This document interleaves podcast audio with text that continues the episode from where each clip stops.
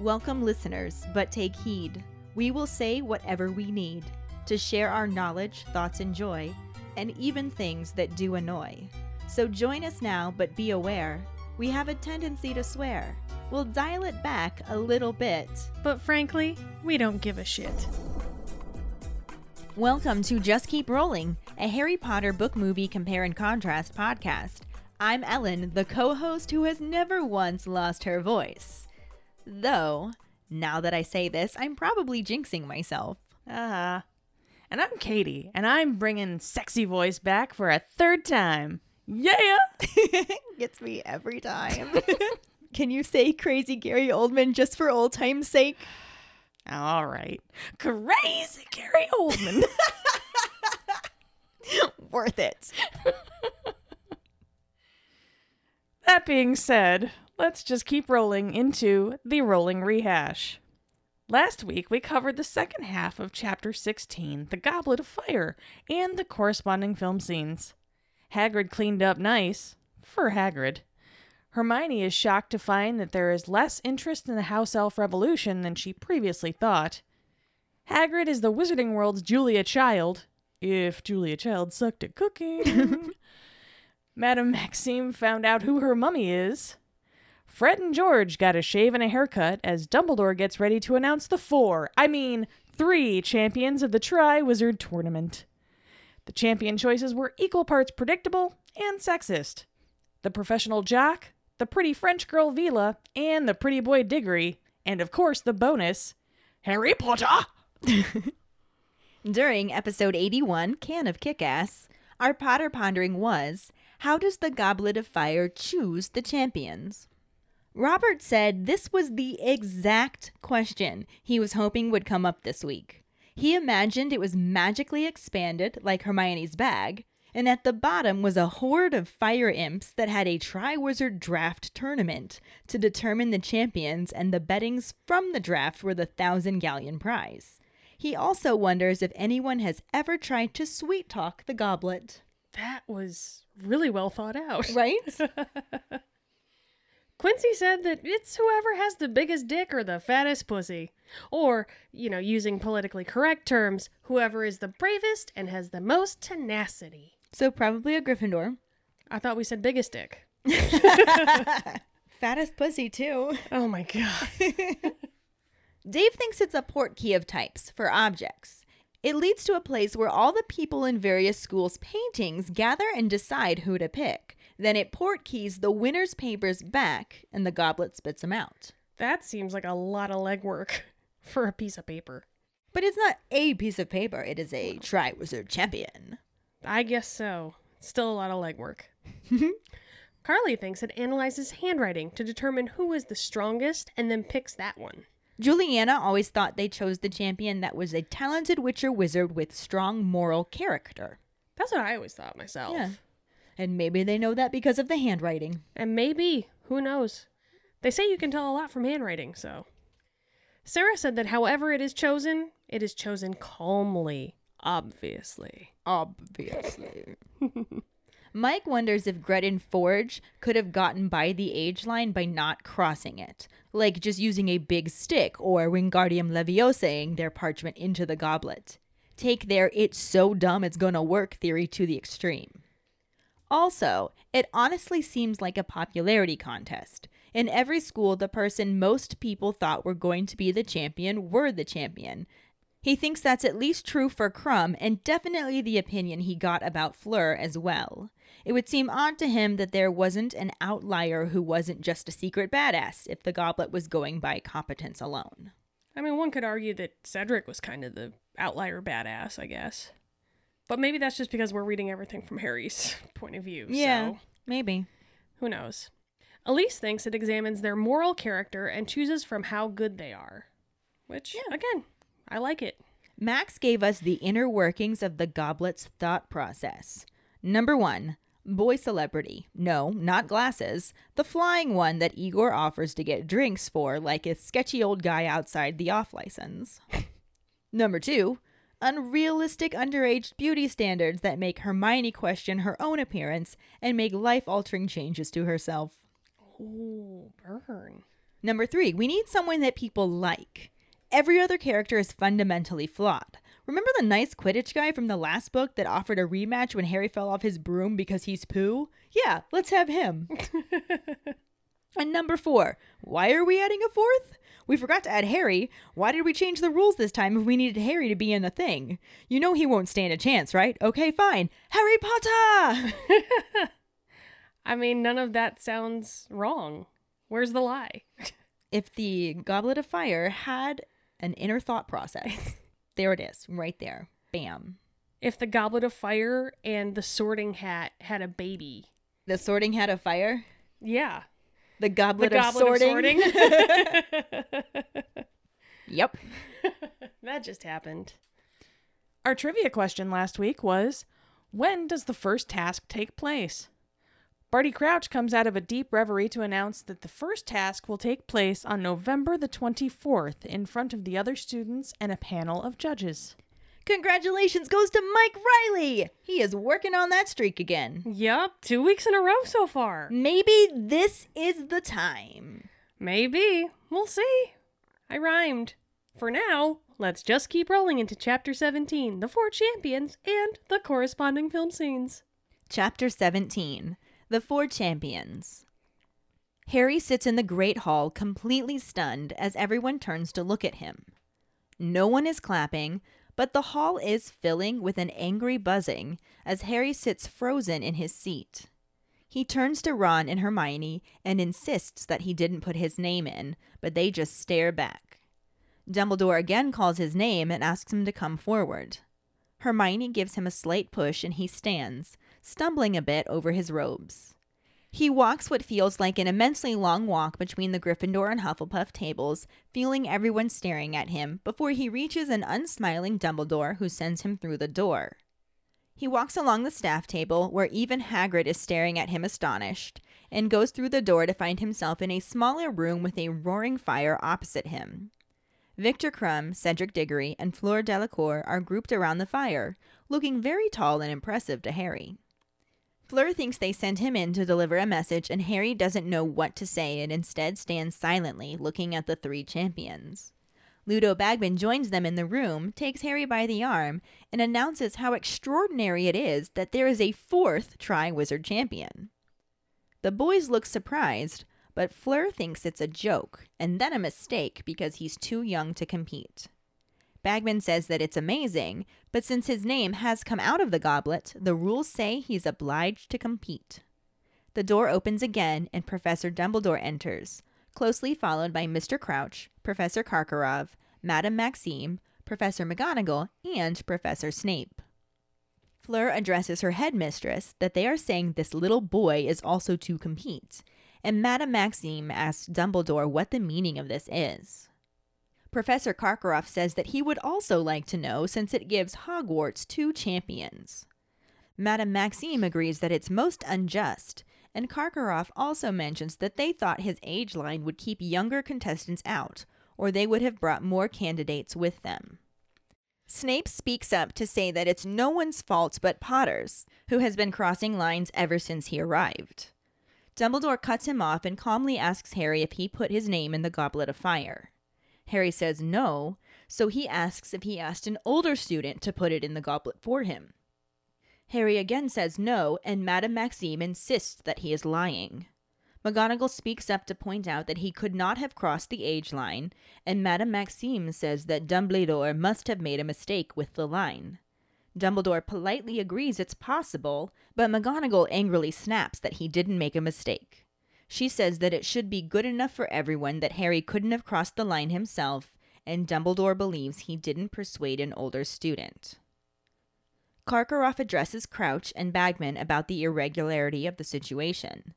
Bagman wipes his face and looks to Crouch, who looks older than usual, but speaks in his normal, curt voice, declaring that they must follow the rules, which clearly state those people whose names have come out of the goblet are bound to compete in the tournament.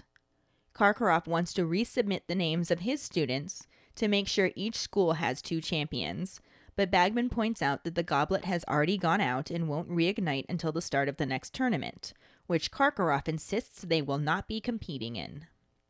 He says that he has half a mind to leave now, but a voice from the door growls that that is an empty threat, since his champion has a binding magical contract to compete. Moody enters the room and calls it convenient, which Karkaroff questions, saying he doesn't understand. Moody quietly asks if he doesn't, saying it's very simple. Someone put Harry's name in the goblet knowing he'd have to compete if it came out. Madame Maxime thinks that it was someone who wanted to give Hogwarts two bites at the apple, and Karkaroff agrees, saying he's going to be lodging formal complaints. Moody thinks the only one who has a reason to complain is Potter, and he isn't. And Fleur speaks out to wonder why he would, since he has the chance to compete and they've all been hoping to be chosen. It's a chance many would die for. Moody agrees, saying that maybe someone's hoping Potter is going to die for it. There's a tense silence before Bagman nervously comments on what he said, and Karkaroff figures that Moody must be teaching his students to also fear assassination. Moody defends himself, saying that it was a skilled witcher wizard who put Harry's name in that goblet because they were able to hoodwink a very powerful magical object. He guesses they submitted Potter's name under a fourth school, so he would be the only one in his category. Karkaroff coldly says that he seems to have given this a great deal of thought, but as he's completely paranoid, they can't take him seriously. Moody retorts by reminding Karkaroff that it's his job to think the way dark wizards do, as he ought to remember. Dumbledore cuts him off and says that though they don't know how the situation arose, they have no choice but to accept it. Madame Maxime protests again, but having no other alternatives to suggest, she falls silent and glares. Snape and Karkaroff also both look livid, but Bagman is looking rather excited. He smiles and says they have to give the champions their instructions, offering the honors to Barty. Crouch seems to come out of a deep reverie and begins to give the instructions for the first task, which is designed to test their daring and will be a surprise. It will take place on November the 24th in front of the other students and the panel of judges. Champions may not ask for help from their teachers and will be armed with only their wands. Once the first task is over, they will receive information about the second task. They will also be exempt from the end of the year exams. Mr. Crouch turns to Dumbledore to make sure he covered everything, and Dumbledore says he thinks he did, before again offering to let him stay at Hogwarts that night. Crouch insists he must head back, saying he left the young and overenthusiastic Weatherby in charge. Bagman tries to change his mind, saying that he is staying, but he still refuses. Dumbledore offers a nightcap to Karkaroff and Maxime, but they are both leading their students out of the room. Dumbledore smiles at Harry and Cedric and sends them back to their common rooms, expecting their houses will want to celebrate with them. The two Hogwarts champions walk back through the now deserted Great Hall, and Cedric acknowledges that they will be playing against each other again. Harry agrees, and when he doesn't say anything else, Cedric asks how he did get his name in. Harry again insists that he didn't, but Cedric clearly doesn't believe him. They head their separate ways to their houses, and Harry wonders if anyone aside from Ron and Hermione are going to believe him. He had fantasized about entering, but never really considered doing so, and he finds himself wondering why someone else would have entered his name. Was Moody just being his paranoid self, or did someone really want him dead? He knows that Lord Voldemort does, and remembers his dream about Voldemort plotting his murder. Harry arrives at the Gryffindor portrait hole, and the fat lady tells him that her friend Violet has told her everything, acknowledging that he was chosen as school champion. Harry responds with only the password, and the portrait swings aside to let him in the common room, where he's greeted with a blast of cheering, clapping, and whistling. He is completely bombarded by his housemates congratulating him, offering him food, wondering how he entered, and in general trying to celebrate. He manages to get away from them all and heads to his dormitory, where he's relieved to find Ron lying on his bed, though he is grinning at him in an odd, strange sort of way. Ron watches as Harry struggles to remove a Gryffindor banner that Lee Jordan tied around his shoulders, and then gives him a weird congratulations. Harry wonders what he means, and Ron starts speculating how he got over the age line and wondering why he didn't tell him. Harry tries to explain that he didn't put his name in, someone else must have, and Ron wonders why they would do that. Harry feels it would be too melodramatic to say it was to kill him, so instead he says he doesn't know. Ron's eyebrows raise, and he insists that Harry can tell him the truth, though he doesn't understand why he's bothering to lie since he didn't get into trouble. Harry's starting to feel angry as he has to again insist that he didn't put his name in that goblet. Ron reminds Harry that he said he would have done it last night, so no one would see, and says that he isn't stupid. Harry snaps that he's doing a good impression of it, and Ron stops the forced smile. He tells Harry he better get to bed since he might have an early photo call or something, and then pulls his bed hanging shut, leaving Harry standing alone by the door, staring at the curtains that are hiding one of the few people he thought would believe him. The movie section starts off right after Dumbledore yells out Harry Potter's name. The camera focuses on Harry as he sits completely shocked, and Hermione has to shake him to get him moving.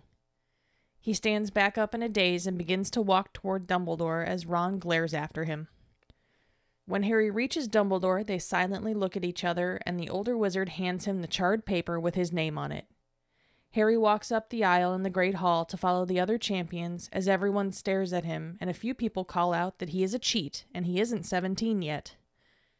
He nervously passes Professor Snape, who also just stares at him, and Professor McGonagall, who gives him a comforting pat on the shoulder.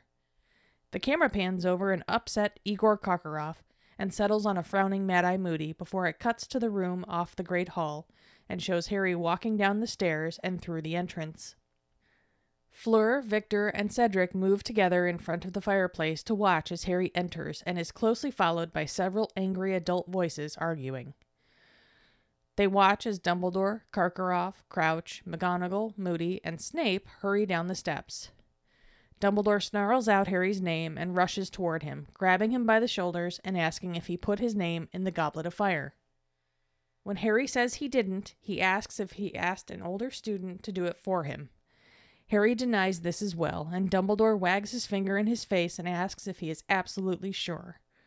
Madame Maxime comes down the steps and smacks a hanging light out of the way as she insists that he is lying. Moody steps up to point out that he isn't lying because the Goblet of Fire is an exceptionally powerful magical object that could have only been hoodwinked by an exceptionally powerful wizard. As Dumbledore looks troubled, Karkaroff pushes past him and gets in Moody's face to accuse him of giving it a good bit of thought. Moody reminds him that it's his job to think like a dark wizard, tacking on a line about perhaps he may remember. Karkaroff sneers and Dumbledore cuts between them, snarling at Alastor, saying that doesn't help. He approaches Barty Crouch and tells him that he leaves it up to him. Mr. Crouch looks at the table of magical objects as he says that the rules are absolute. The Goblet of Fire constitutes a binding magical contract. He turns to Dumbledore, and with a bit of a manic expression on his face, he declares that Mr. Potter has no choice. He is, as of tonight, a Triwizard champion. The scene cuts to a transition shot outside the castle in the rain, where the water where water is pouring from the open mouth of a griffin statue. The camera zooms out and pans over to a tower before zooming in and cutting to Dumbledore in his office, leaning over an ornate magical object emitting a blue white light. McGonagall's voice tells him that this can't go on. The camera angle changes to show Dumbledore's face with Professor McGonagall, Professor Snape, and Professor Moody in the background as McGonagall lists off the things that have been happening, mentioning the Dark Mark and now this.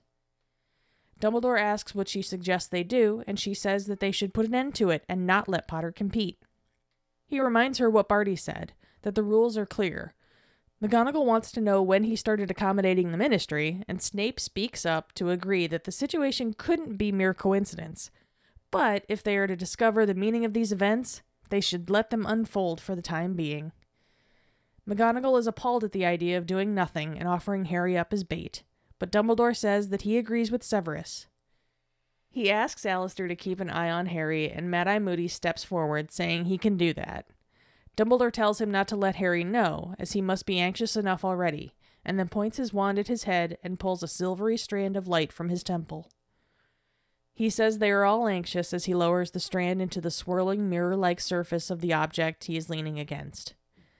The bluish light strands shift around to show an image of the piece of parchment bearing Harry Potter's name as thunder rumbles in the background. The scene cuts to Harry sitting and staring off blankly in his dormitory as Ron sulks around and then asks him how he did it. Harry looks towards him, confused, and Ron says, Never mind but continues to sullenly say that he might have let his best friend know, though. Harry wants to know what he's supposed to let him know, and Ron tells him that he knows bloody well what. Harry insists that he didn't ask for this to happen and informs him that he is being stupid. As he gets into bed, Ron grumbles that that's him, Ron Weasley, Harry Potter's stupid friend. Harry stands up and looks directly at his friend, reiterating that he didn't put his name in that cup. He doesn't want eternal glory. He starts to say that he just wants to be, but then pauses. He takes a breath and says that he doesn't know what happened tonight or why, it just did. Ron sighs and rolls over to his side, turning his back towards Harry. Harry climbs into his own bed, and Ron rolls back over to tell him to piss off. Harry looks at Ron for a moment and then removes his glasses and lies down. The camera focuses on Ron's face, who looks troubled by the situation and sighs. The book and the movie start off in exactly the same place because we cut this chapter in half and therefore decided to cut off the movie scene where we wanted it so it actually lined up. Because we're sneaky like that. Because we're smart. That too. S M R T. I mean S M A R T. In the book, Harry is stunned, knowing everyone in the Great Hall is looking at him and thinks he must be dreaming. An angry buzzing sound, not applause, fills the hall and Harry sits frozen in his seat. The movie section starts off right after Dumbledore yells out Harry Potter's name.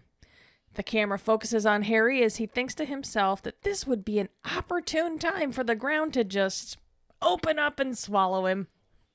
Hermione pushes Harry to get up like a mother trying to get a toddler to leave the playground. You would know, too. I would, it's very difficult. In the book, Professor McGonagall gets up and has a quick word with Dumbledore before he calls Harry's name again, asking him to come forward. Hermione tells him to go on, and Harry stumbles a bit when he gets up. So that's kind of similar. Hermione's bossing him around. Yeah, a little bit. The top table doesn't seem to get any nearer, and he can feel everyone's eyes on him. He finally reaches Dumbledore, who is not smiling, and is told to go through the door. You'd think he'd be used to everyone's eyes on him by now, though. No? Doesn't mean he has to like it. Eh, that's true. In the movie, he stands back up in a daze and his feet start moving, seemingly of their own accord, towards Dumbledore, as Ron's extra green eyes glare after him. Harry reaches Dumbledore, who looks very confused, and hands him the charred piece of paper. They eye each other up as Harry walks past. It's similar ish. Yeah. He nervously passes Professor Snape, who also just stares at him. But, I mean, to be fair, that's a pretty normal interaction for them, right? That's almost kind. You're right. it's almost like, you feeling okay? Professor McGonagall puts a hand on his shoulder as he passes and somehow refrains from shouting, Dead man walking, as he continues to make his way down the aisle. Pretty much. Because that would be me. And like I said, this is similar to the book. Hmm. Harry makes his way along the staff table and sees that even Hagrid is completely astonished. He didn't wave or smile as Harry passes him. Yeah, the only time they show Hagrid in the movie is when he just goes, Nope, nope, nope. Yeah, I don't think Nope. Harry has to walk past him. Mm-mm. But he enters a room that's lined with portraits and has a roaring fire burning in the fireplace opposite him.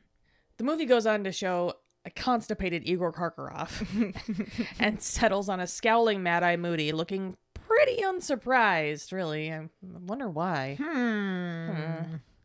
It's an interesting thought. Maybe we should remember that for later. File that one away. Yep, put it right in the memory bank. Keep it in mind. then it cuts to the trophy room off the Great Hall and shows Harry walking down the stairs and through the entrance. Which that's gotta feel like the longest fucking stairway ever. It looked like one of the longest I fucking mean, yeah. stairways. I mean, it's second place to the one that gets you to Defense Against the Dark Arts slash Divination, since they apparently use the same classroom Obviously. for that. Well, yeah. Meanwhile, Minerva breaks out the smelling salts, and the headmasters realize that they should probably go and try and figure this clusterfuck out. Yeah. Just a thought. Fleur, Victor, and Cedric move in front of the fireplace and see Harry coming down the stairs with a hot batch of pissed off adults right behind him. In the book, Viktor Krum, Cedric Diggory, and Fleur Delacour are already grouped around the fire, silhouetted by the flames, making them look very impressive and just intimidating Harry a little bit more. Yeah, I'm shitting my pants. Right. When Fleur notices Harry, she asks if they are wanted back in the hall, thinking he's been set in with a message. He doesn't know what to say, so he just stands there and looks at the three champions, noting how tall they are. like, oh, oh, this is not good. I am so fucked. Ludo Bagman enters the room and, remarking how extraordinary it is, leads Harry to the fireside with the other three champions. He repeats that it's extraordinary and tells them that Harry is incredibly the fourth Triwizard champion. As we are so shocked to find out. Yes.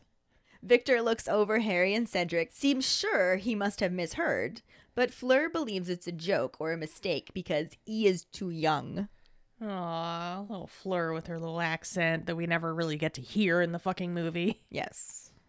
Because she did not talk in this scene. Still. Barely. She barely talked in the movie. Right. Yeah. She just had to stand there and look pretty. Oh, Hollywood.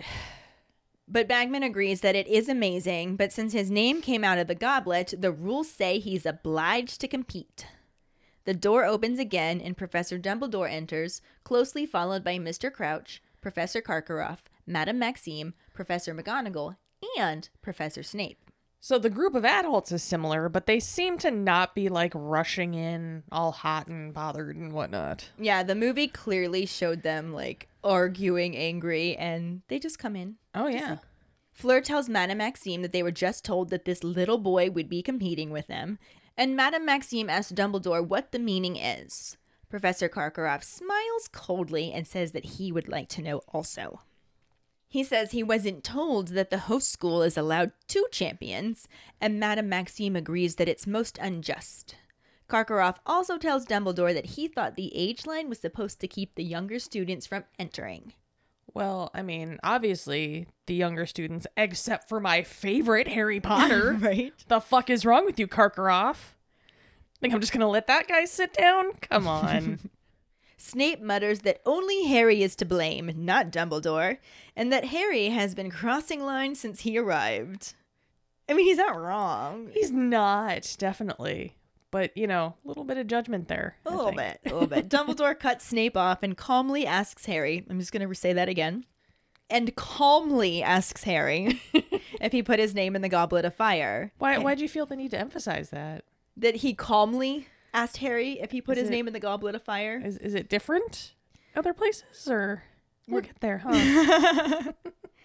So he calmly asks Harry if he put his name in the Goblet of Fire. Harry says no, and Snape snorts in disbelief. Dumbledore ignores him and asks Harry if he asked an older student to enter his name. Again, Harry says no. I mean, that sounds just exactly like what happened in the movie, I thought. The movie streamlines this part and just has Dumbledore, Karkaroff, Crouch, McGonagall, Moody, and Snape meander down the steps, nice and calm. Dumbledore gets to Harry and puts a reassuring hand on his shoulder, asking if Harry put his name in the Goblet of Fire, super calmly. Just like in the book. Not different at all. Super chill, because that's Dumbledore. He just hit the gillyweed. He's just a super chill guy. When Harry says he didn't, Dumbledore totally believes him and drops the subject. Oh, fucking wait. Psych! None of that happens. Everyone loses their shit and tries to blame the 14 year old for showing up their magic skills. Did you put your name in the Goblet of Fire? Did you put your name in the Goblet of Fire? Did you put your name in the Goblet of Fire? Harry, did you put your name in the Goblet of Fire? Fire! Fire! What were you saying? That three words or less? Trigger a fandom in three words or less. Yeah. He said calmly. Boom. There it is. Also, if you want to do one word, did you put your name in the goblet of fire? That is one word. That is one fucking word. I love all of the memes about it. I love the the cartoons where he's like doing all of these acrobats and Flouncing then and like shoves him into the wall. fire. Fire. If nothing else, I mean, at least it gave us some good memes, but god damn it. oh, it. it's so frustrating. I would gladly hand over every meme that I can find to trade in for the scene properly done. For Dumbledore. Yeah, that too. Definitely. Anyway, in the book, after he calmly asks and accepts that Harry did not put his name in the Goblet of Fire or persuade an older student to do it for him, Madame Maxime insists that he must be lying. I mean, she does that in the movie too. Yeah. Professor McGonagall sharply says that he could not have crossed the age line. Madame Maxime says Dumbledore must have made a mistake, and Dumbledore is like super polite and just like, yeah, I guess that's possible. McGonagall's just like, no, you didn't. Shut the fuck up. you know you didn't make a mistake. You're Dumbledore. You're fucking perfect. Wow. Okay. She then says that Harry couldn't have crossed the age line, and if Dumbledore believes that he did not ask an older student to put his name in the goblet, that should be good enough for everyone. I mean, she's not wrong there. It should be good enough for everybody, but it is not. You think if the headmaster of the school is just like, nah, I believe this kid. Right? He didn't do it. I know him well. I've been watching him since he was a baby. I mean, to be fair, the two other people who seem to be complaining the most are the rival schools. What? Yeah. I mean, I can kind of see how they would be suspicious, maybe a wee bit, I can see that. but at the same time, They're totally suspicious. They're not happy with it. So Karkaroff turns to Crouch and Bagman about the irregularity of the situation. Bagman wipes his face and just looks at Crouch like, You take this one, man. and Crouch looks much older than usual, but uses his normal curt voice to say that those whose names come out of the Goblet of Fire are bound to compete and that they must follow the rules. No wonder Percy likes him so much. Bagman beams and turns to Madame Maxime and Karkaroff, saying that nobody knows the rules better than Barty and seems to consider the matter closed. that just seems very not closed, but sure. I guess he's right. When you're right, you're right, right? I guess. Yeah. I mean, he's the one who organized it. He would know the rules. He also is such a stickler for rules. He's also being controlled, but we'll get to that. What? So apparently the matter's closed, and Karkaroff's expression and tone changes, and are now very ugly. He insists that it's only fair that the names of the students be resubmitted until each of the schools have two champions. Bagman points out that the goblet has already gone out and won't reignite until the start of the next tournament, in which Karkaroff says Durmstrang will certainly not be competing. Oh, darn. I guess it's only going to be the the by wizard tournament. he goes on to say after everything they've gone through to set up this tournament, he has half a mind to leave now. But a voice by the door growls and says that it's an empty threat as Durmstrang has a champion and that the magical contract is binding. Because apparently steps were taken to assure the student's safety, except, I don't know, the ability to remove the name of someone who didn't actually put their name in to begin with. Convenient. Hmm, yes. But this again was pretty streamlined. They do talk about the rules, though it's a little later, and the only part of that that really ended up in the movie was Madame Maxime joining in on the berating and calling Harry a liar. Moody stands up for Harry, saying that only a goddamn genius could have done this. Which, knowing what we know, is really just him giving himself a big old pat on the back. Right. we'll talk more about that later. yeah. But he says it would be way beyond this dumbass's skill set. Though to be fair, Harry and his friends have been going beyond their skill set in the name of meddling since they first got here, so maybe Moody just didn't do his homework on that one, Yeah, he clearly didn't know that was Harry's superpower. right? Didn't do his homework. Didn't do it. This is basically from the book. but Moody enters the room after everybody and not with the arguing group. Oh, you mean he doesn't come in with everyone and call Madame Maxime a French tart? Apparently not. Though I kind of wish he did. Right? One of the things the movie gets right. Right. It happens once in a blue moon. But anyway, he limps towards the fire, saying it's convenient. Karkaroff says he doesn't understand, and Moody wonders, why don't you understand? It's very simple. So simple. Someone put Harry's name in the goblet, knowing that if his name came out, he would have to compete. Madame Maxime thinks that it was someone who wanted Hogwarts to have two bites at the apple, and Karkaroff agrees, saying he will be lodging formal complaints. Oh my god, Karkaroff's such a Karen. I need to speak to the manager. I'm going to lodge a formal complaint. Okay.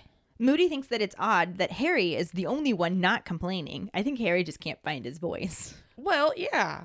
I mean, there's a lot of shit going on right, Right. now. Because he has the most reason to complain of anybody, and I just don't think he has any idea what to say. I think he's just like, Yeah. Fleur stamps her foot and says that the honor and the prize money make competing a chance many people would die for. Moody agrees and says that maybe someone is hoping that Harry will die for it. Dun dun dun! what? Unlike what just happened here, a tense silence falls for a moment before Bagman nervously comments on what a thing that is for Moody to say, and Karkaroff implies that Moody is paranoid and that he must be teaching his students to fear assassination as well. I mean, constant vigilance! Yeah, is that the wrong way to go? I don't know. Moody defends himself and says that only a skilled witcher wizard could have put Harry's name in. So again, a little bit of back patting. Mm-hmm. Go me. He's got an Ellen level of confidence. and theorizes that they probably used a very strong confundus charm to hoodwink such a powerful magical object. Yes, he's theorizing. Theorizes. he guesses Potter's name was submitted under a fourth school, so he would be the only one in the category. I just love that. Like, I mean, I suppose if is- somebody wanted to do this, This is probably what happened. Karkaroff coldly says that he seems to have given this a great deal of thought and reasserts that Moody is paranoid and that he cannot be taken seriously. Maybe you should have taken him seriously. maybe you should have. Moody menacingly counters the accusation, saying that it's his job to think as dark wizards do, and that Karkaroff ought to remember. Oh, burn. Dumbledore cuts Moody off sharply with an Alastor. I love that part of the book because Harry's just like, who the fuck's he talking to? And then realizes that Mad Eye surely couldn't be his first name. it's just a fun little detail that you can't Uh. get in a movie. Yeah, definitely. But Harry sees the satisfied look on Moody's face at Karkaroff's burning face and thinks, hmm, something new to meddle about. Hmm. My meddling sense is tingling. Right? Dumbledore says that regardless of not knowing how the situation arose, there is no choice but to accept that both Cedric and Harry have been chosen to compete. this is also similar, though, shock of the day, streamlined. What? In the movie, Dumbledore looks troubled. Karkaroff accuses Moody of thinking, and Moody reminds him that he knows his shit and adds in that this commie fuck knows exactly what he means by that.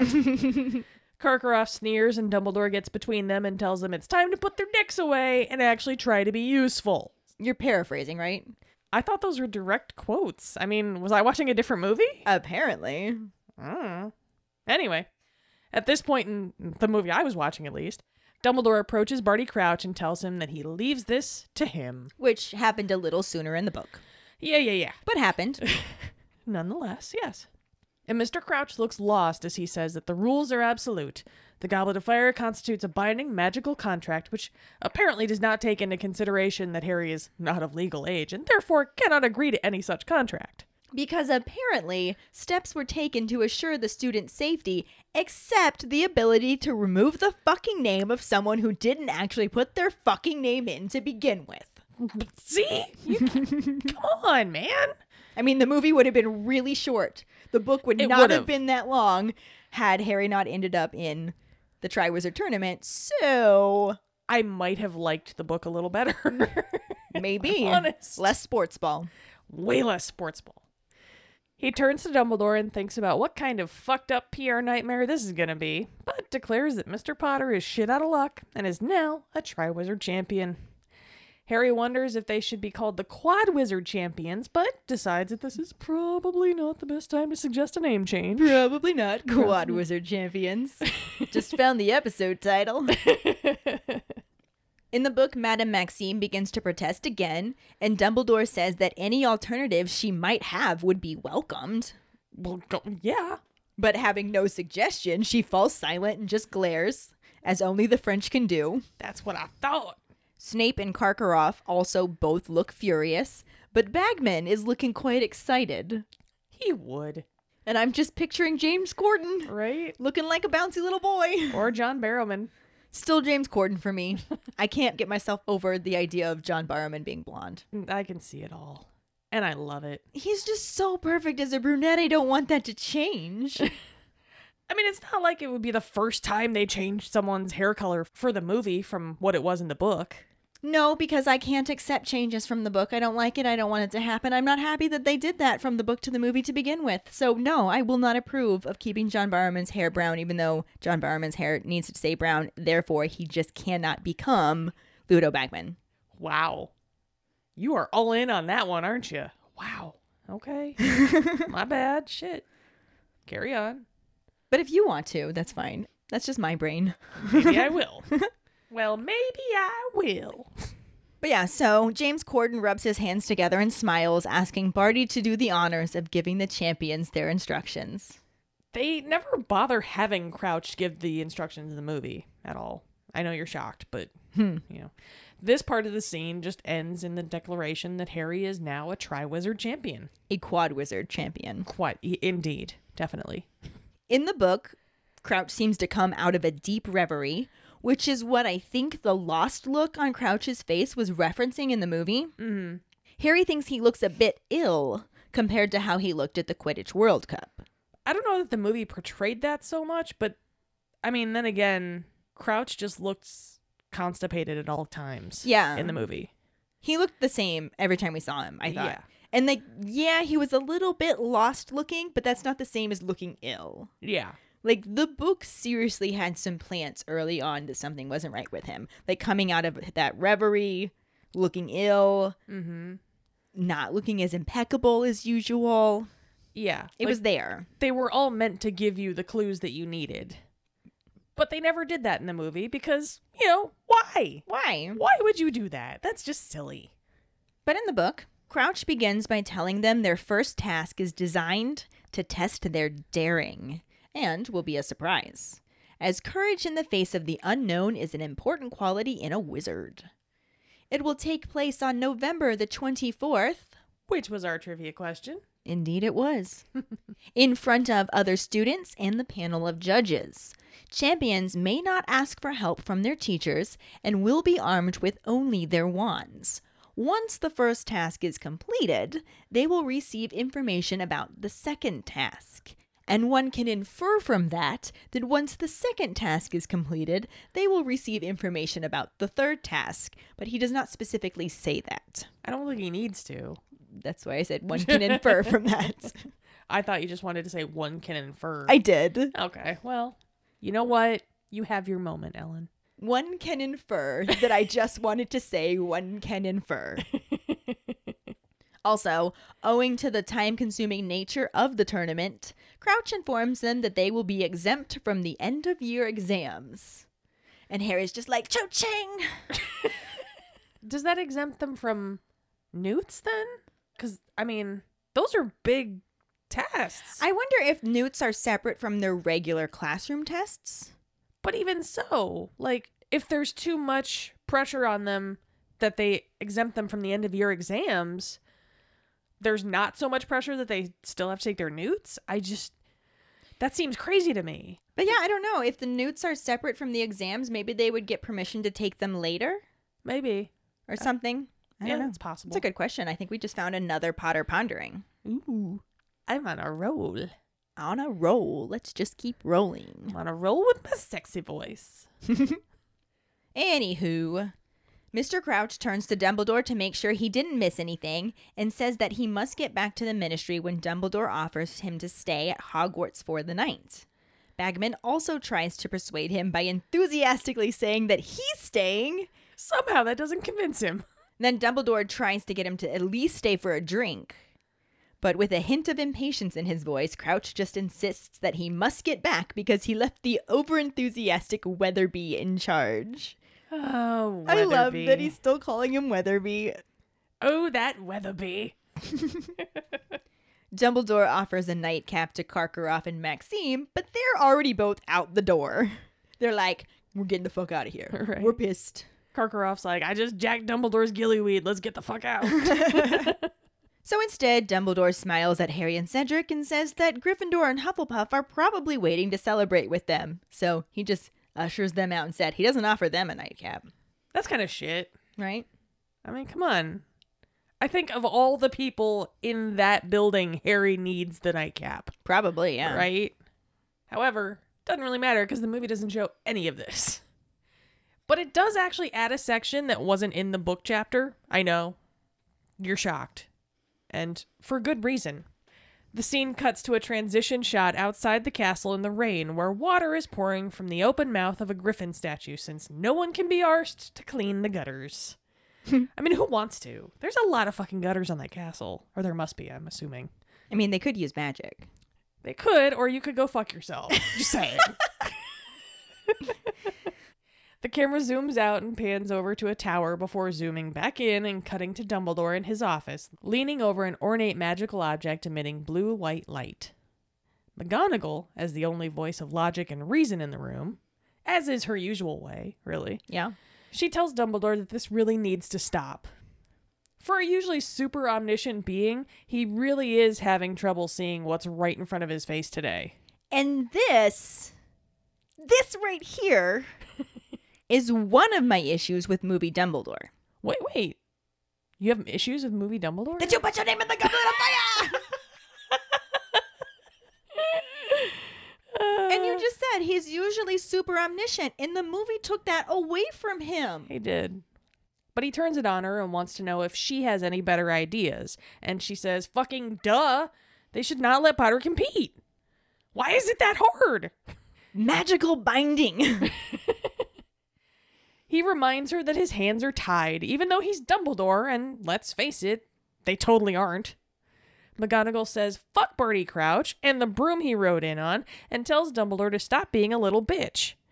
Snape finally speaks up to agree that the situation is pretty fucking shady, even for him. That's saying quite a bit. But maybe just let things happen, since, you know, he gives zero fucks about that little shit anyway. I think he'd step in if something bad started to happen. Only because Dumbledore told him to, but I think he would. Or would it just be like him sitting there going, no, wait, stop, like fucking Willy Wonka in the chocolate factory? Could. McGonagall thinks that this is super fucked up, but Dumbledore thinks that it's probably only just on par with all the shit the kid has already gone through. So, I mean, what's the harm in just letting this play out, like Snape says? I agree. With Severus. He asks Alastor to keep an eye on Harry, and Mad Eye Moody, who was previously shown to enjoy watching children struggle, seems to have no problem agreeing to that request. I mean, that attracts. Right?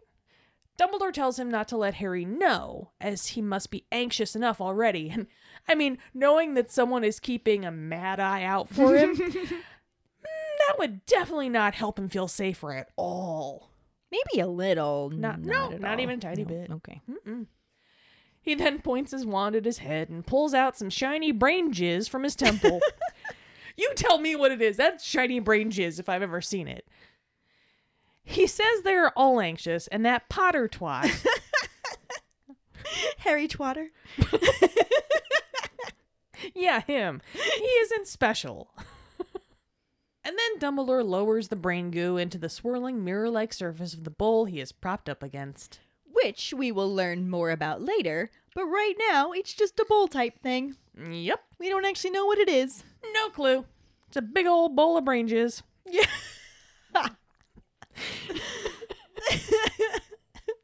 The goo strands swirl around and reveal an image of the singed piece of parchment bearing Harry Potter's name as ominous thunder rumbles in the background. But not a bit of that happened in the book. We normally have to say that the other way around. I know, right? This is weird. What actually happened in the book is that Harry and Cedric leave through the eerily deserted Great Hall. Cedric smiles at Harry and says that they will be playing against each other again. Harry's mind feels like it's been ransacked, and all he managed to say in response is, I suppose. So eloquent. I suppose.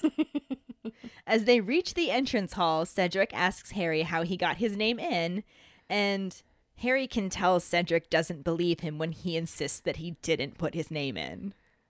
I'm noticing a theme on that. No one seems to believe him. Harry didn't put my name in Twatter. Anywho, he stands for a moment listening to Cedric walk away.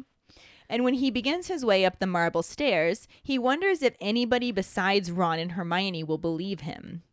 He thinks to himself that he had fantasized about it, but he never really considered it. Because he doesn't like the idea of competing against older, more skilled wizards in tasks that seem very dangerous. I mean, because he hasn't tried to take on Sirius Black in previous years, or, you know, the heir of fucking Slytherin in previous years, or. But that was with Ron and Hermione's help. We got to get them all under that trench coat. the world's most giant wizard. yes. That's the one. Harry also thinks about what Moody had said and wonders if someone actually wanted him dead or if Moody really was just being paranoid.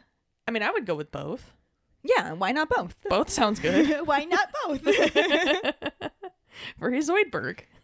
He knows very well that Lord Voldemort has wanted him dead since he was a baby, and he remembers his dream about Voldemort plotting his murder with Wormtail. So maybe Maybe it's all connected.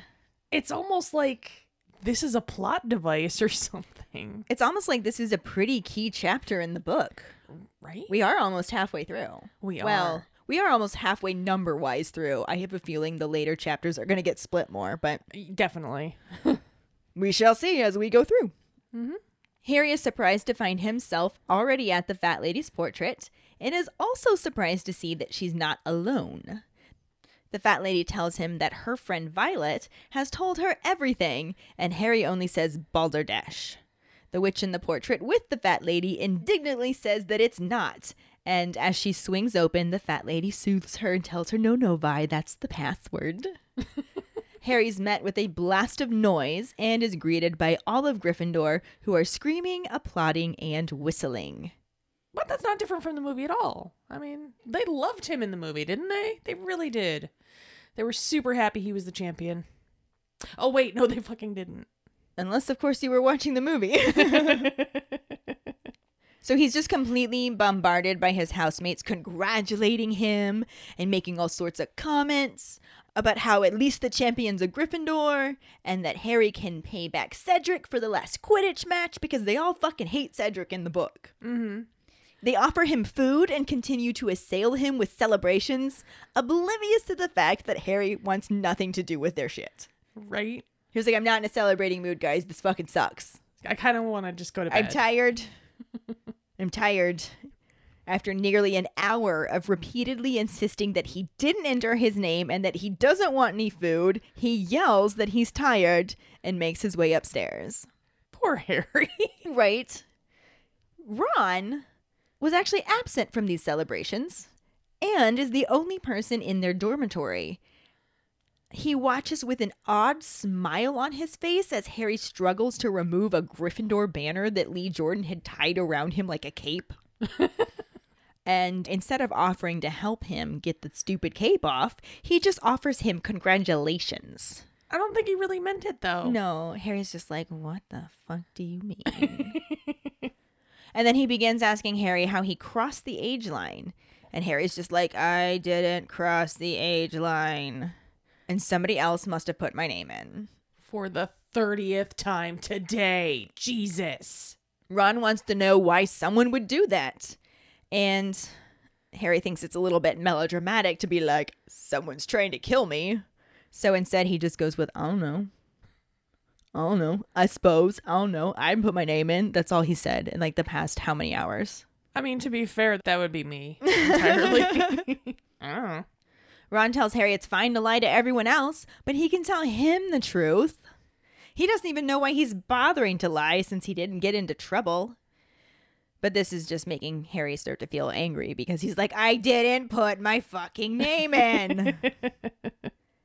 Yeah, and mm, let's see. How much of that happened in the movie? Oh, not a bit of that happened in the movie. Not even a dicky bird. you and your dicky birds. It's because I didn't get to see James Corden say that line.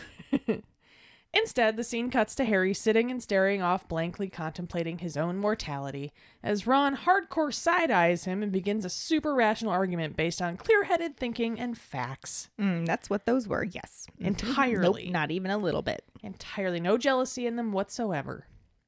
Harry is super confused, which is mm, not unusual for him, but in this case, he does get a pass. He did think Ron would believe him. Yeah. Of all the people in the entire school that he thought would believe him, he's Ron and Hermione were the two people that he was like, "Oh yeah, they got my back. They're my best friends." Right. And then Ron is being a dick. So that's super fun. Harry wants to know what he is supposed to let him know, and Ron tells him that he knows bloody well what. And Harry insists that he didn't ask for this to happen and informs him that he is being stupid. Because he kind of is. Not kinda. Entirely. As he gets into bed, Ron grumbles, That's him, Ron Weasley, Harry Potter's stupid friend. And I'm just so glad to see that the mature portion of the night has begun already. It didn't start when Moody called Maxime a French tart. I mean, that was the mature time amongst adults. Mature adult time sounds dirty. it really does. Moving on.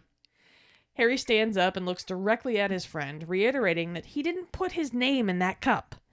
He says he doesn't want eternal glory, but hmm, what he really means is he doesn't need eternal glory because your boy already has eternal glory. And it ain't all it cracked up to be. Not at all.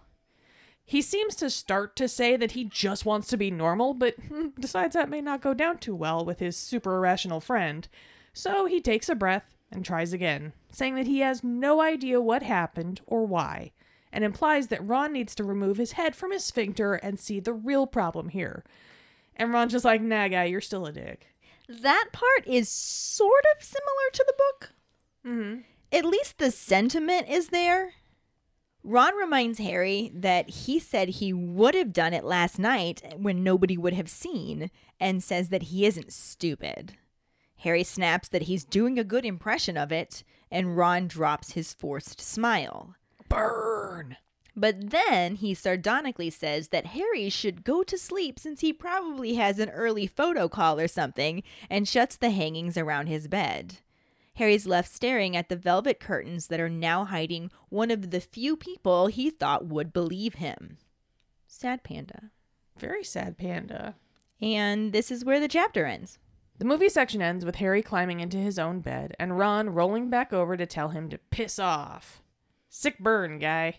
Not as good as the you probably have an early photo call or something. Right? And it's awkward. Yeah. It's awkwardly delivered. Really? You just wanted the last word that badly? apparently. Anyway. Harry looks at Ron for a moment and then removes his glasses and lies down. The camera focuses on Ron's face, who looks troubled by the situation and sighs. And we end the movie section here. And guess what? What? We actually get to talk about some returning actors that actually have lines at this point. What? Yeah! Super exciting. Yeah, our first one is Maggie Smith returning as Professor Minerva McGonagall. I love Maggie Smith. She's amazing. Yeah, the voice of reason. She really is. Especially in this movie where there's really there's no reason to anything. In There's this movie. no rhyme or reason not at all. except for the rhymes that we make. Yeah, but those are badass. Those are badass. Hmm. But yeah, she once again delivered McGonagall. Love her. Oh yeah. Like I want McGonagall in my corner. Right. No, that's what she's phenomenal at. She's just that's why she's teacher goals. Mm-hmm. Definitely. And I can't imagine anybody but Maggie Smith pulling that off. No. Like you know how we talked earlier about like fantasy recasting for if they ever do a remake? I still can't decide who should be McGonagall. Yeah, I agree. I fully, fully agree. We might have to just put her in a time machine. time stasis chamber, or right, Something. something. I don't know. we'll just we'll freeze her a la Austin Powers. Clone and then, her. Ooh, there we go. Oh, I'm down we can with dolly that shit. Yes. Can we please clone Maggie Smith? I just want more Maggie Smiths in the world. I That would be do. so cool. Speaking of people I want to clone, we also had Alan Rickman returning as Professor Severus Snape. And you know, as much as Snape is not a likable character, Alan Rickman is. Alan Rickman is, and he really like I honestly think that most people who like Snape like him because of Alan Rickman in the movies. Mm-hmm. Because he's still a dick in the movies too. He's just such a lovable dick. Yeah. Alan Rickman just makes him so fucking lovable. And I love him and he's my old man crush. he brings something so I, I it's weird to say pure because it's not pure but it's it's something so like intangible to this role that he's another one i can't I can't- i don't know who else they would cast I still think maybe Adam Driver. i've seen that i don't hate it Yeah. But not what we're talking about right now. We're talking about Alan Rickman. but alan rickman is just he was just amazing he really was because i don't like snape i like alan rickman as, As snape. Snape. Alan Rickman as Snape brought the book character alive so well. Mm-hmm. It's unfortunate that the movie writers didn't as well. Definitely. But that's not his fault. But I think that Alan Rickman captured the nuances of the depth of Snape's character Yeah. better than the book showed at first. Yeah. And he did it throughout the whole series. Right. In this particular scene with him and McGonagall in Dumbledore's office, where he's just like, I mean, maybe we should just kind of let this keep on going. Like, that was pretty ambiguous. Yeah. Because you were, you were kind of thinking, well, wait, Are you the one who put his name did in? you, yeah, did, Did you put his name in the goblet of fire? Severus, did you put his name in the goblet of fire? Maybe he could have done it. We don't know. He's supposed to be like the quintessential red herring. yeah. And Alan Rickman just danced on that fucking line. Mhm, He nailed it. Yeah, it was great. I love him. Yay, Alan Rickman. Yay. For our Potter Pondering this week, we're wondering if you were a teacher or a student at Hogwarts during all of this, would you have believed that Harry didn't put his own name in the Goblet of Fire? And are the newts included in the end of year exams? And if they are, is the champion exempt from taking those as well? Or would they be expected to take them later? Find the post on our Facebook page and share your thoughts. We really look forward to reading them. Our sorting hat story this week is from Jane Moore.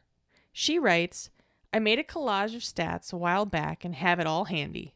By the numbers, my house is Ravenclaw, my wand is 10 inch maple with unicorn hair core, surprisingly swishy flexibility, and my Patronus is an otter, just like Hermione.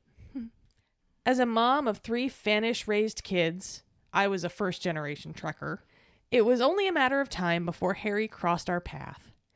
Gary Oldman's appearance clinched the deal. Some friends and my youngest played around with setting up a school where three great Quidditch teams are based down under. So that spawned Kurrajong's School for Thaumaturgy, Hogwarts Down Under. Now Sharon and I are Universal Orlando annual pass holders and visit the Wizarding World at least once a month, dropping crafted goodies for visitors to find as members of Universally Crafted Universal Orlando. I've told this story once before. That time some random person online made me a Ravenclaw hand embroidered bookmark with a design she had made herself, which is my favorite Harry Potter memorabilia. Aw, thanks for sharing your sorting hat story with us, Jane. Mhm. I love that you drop Harry Potter crafts around the Wizarding World. We're going to be there at the end of June, so maybe we'll see some. Yeah! Oh, that'd be so much fun. Right? Maybe she'll find some of our stickers and stuff that we We're going to drop some stickers and pins for everybody that might be looking. Yay! Thank you for sharing your story with us. And if any of you other keepers out there listening would like us to read your sorting hat story on a future episode, you can email it to us at justkeeprolling at gmail.com.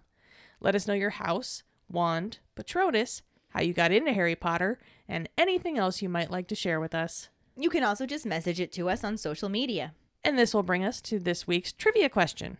What spell does Draco cast that hits Hermione and causes her teeth to elongate? The prize for the first one who responds with the correct answer and the code word hashtag I see no difference will get a sticker. Another way to get a sticker is to rate and review us through iTunes. If you don't have an Apple account, you can write a recommendation on our Facebook page. Then email us at justkeeprolling at gmail.com to let us know you did, and we'll get back to you to figure out which sticker you want and where to send it. Don't forget to find us and follow us on Facebook at JKR Podcast and Twitter and Instagram at Just Keep Rolling. Following us on Podbean at justkeeprolling.podbean.com will get you the episode as early as possible and give you a leg up in answering the trivia question. If you would like to support us as a patron for extra perks, you can go to patreon.com slash justkeeprolling. In addition to getting you some extra perks, like Just Keep Rolling swag, patron-only Facebook groups, virtual meetups, bonus content, and more, your patronage also helps us to continue producing this podcast, our cooking show, and bringing more content your way. As always, any support you can give is greatly appreciated. Don't forget to subscribe to our YouTube channel, where we post our weekly podcast episodes, cooking show episodes, monthly blooper reels, vlogs, and other random videos. And join us next week when we talk about the first half of Chapter 18, the weighing of the wands, and the absolutely no corresponding film scenes. Thanks for listening. We hope you hear us again. I'm Katie. I'm Ellen. Until the next time, Just keep rolling.